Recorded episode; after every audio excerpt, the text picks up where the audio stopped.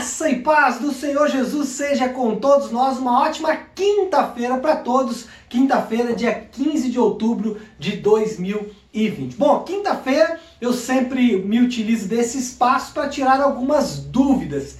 E nessa quinta-feira é uma grande dúvida de muita gente, né? Mas eu quero tentar nesses poucos minutos trazer um pouco de luz sobre o assunto. A dúvida hoje é: como cristão, Posso ingerir bebidas alcoólicas? Eu sei que já tem muita coisa na internet sobre isso e eu quero apenas contribuir fazendo aqui algumas ponderações. Bom, de imediato é importante dizer que não existe na Bíblia qualquer proibição do consumo de álcool.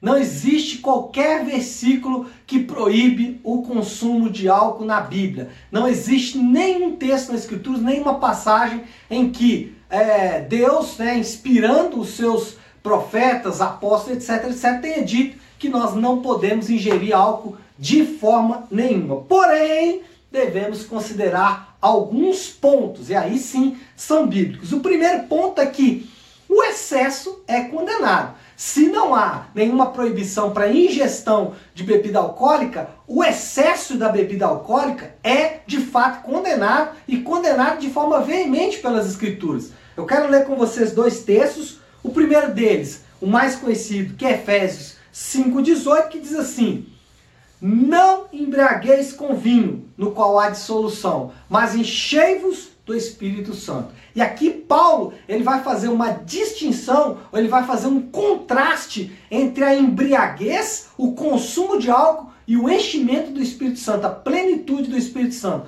Provavelmente porque Paulo está considerando o fato de que ao estarmos cheios de bebida alcoólica, né, nós vamos nos afastar da verdade que o Espírito Santo produz no nosso interior. O ponto é dizer que, nesse caso, Paulo deixa uma ordem clara: não vos embriagueis com vinho, ou seja, a embriaguez é condenada. Se o consumo não é, a embriaguez, por outro lado, é condenada. Segundo texto que eu quero ler com vocês é um pouco mais contundente, ainda do apóstolo Paulo, ele vai falar em Gálatas, capítulo 5, versículo 21, o seguinte: Invejas, bebedices e glutonarias coisas semelhantes a estas, a respeito das quais eu vos declaro, como já outrora vos preveni, que não herdarão o reino de Deus os que tais coisas praticam. Uau! Paulo está sendo severo aqui nesse texto. Ele vai fazer, né, se você ler todo o contexto ali do 19 até o 21, ele vai fazer uma relação de ações pecaminosas, de atitudes pecaminosas, entre elas está a bebedeira, ele usa o nome aqui bebedices, que é o excesso no consumo do álcool. E ele vai dizer que pessoas assim não herdarão o reino de Deus.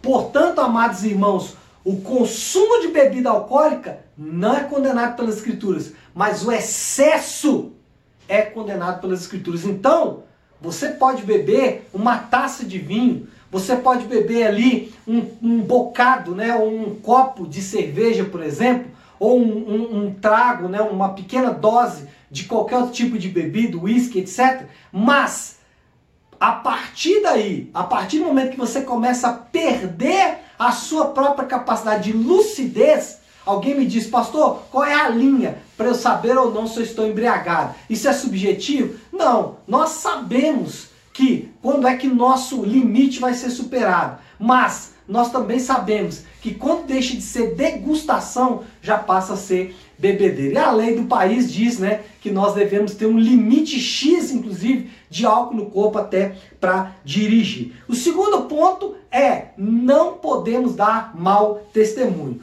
Se por um lado a ingestão de bebida alcoólica não tem problema na Bíblia, não é condenado, o mau testemunho é condenado. Olha o que diz Romanos 14, 21.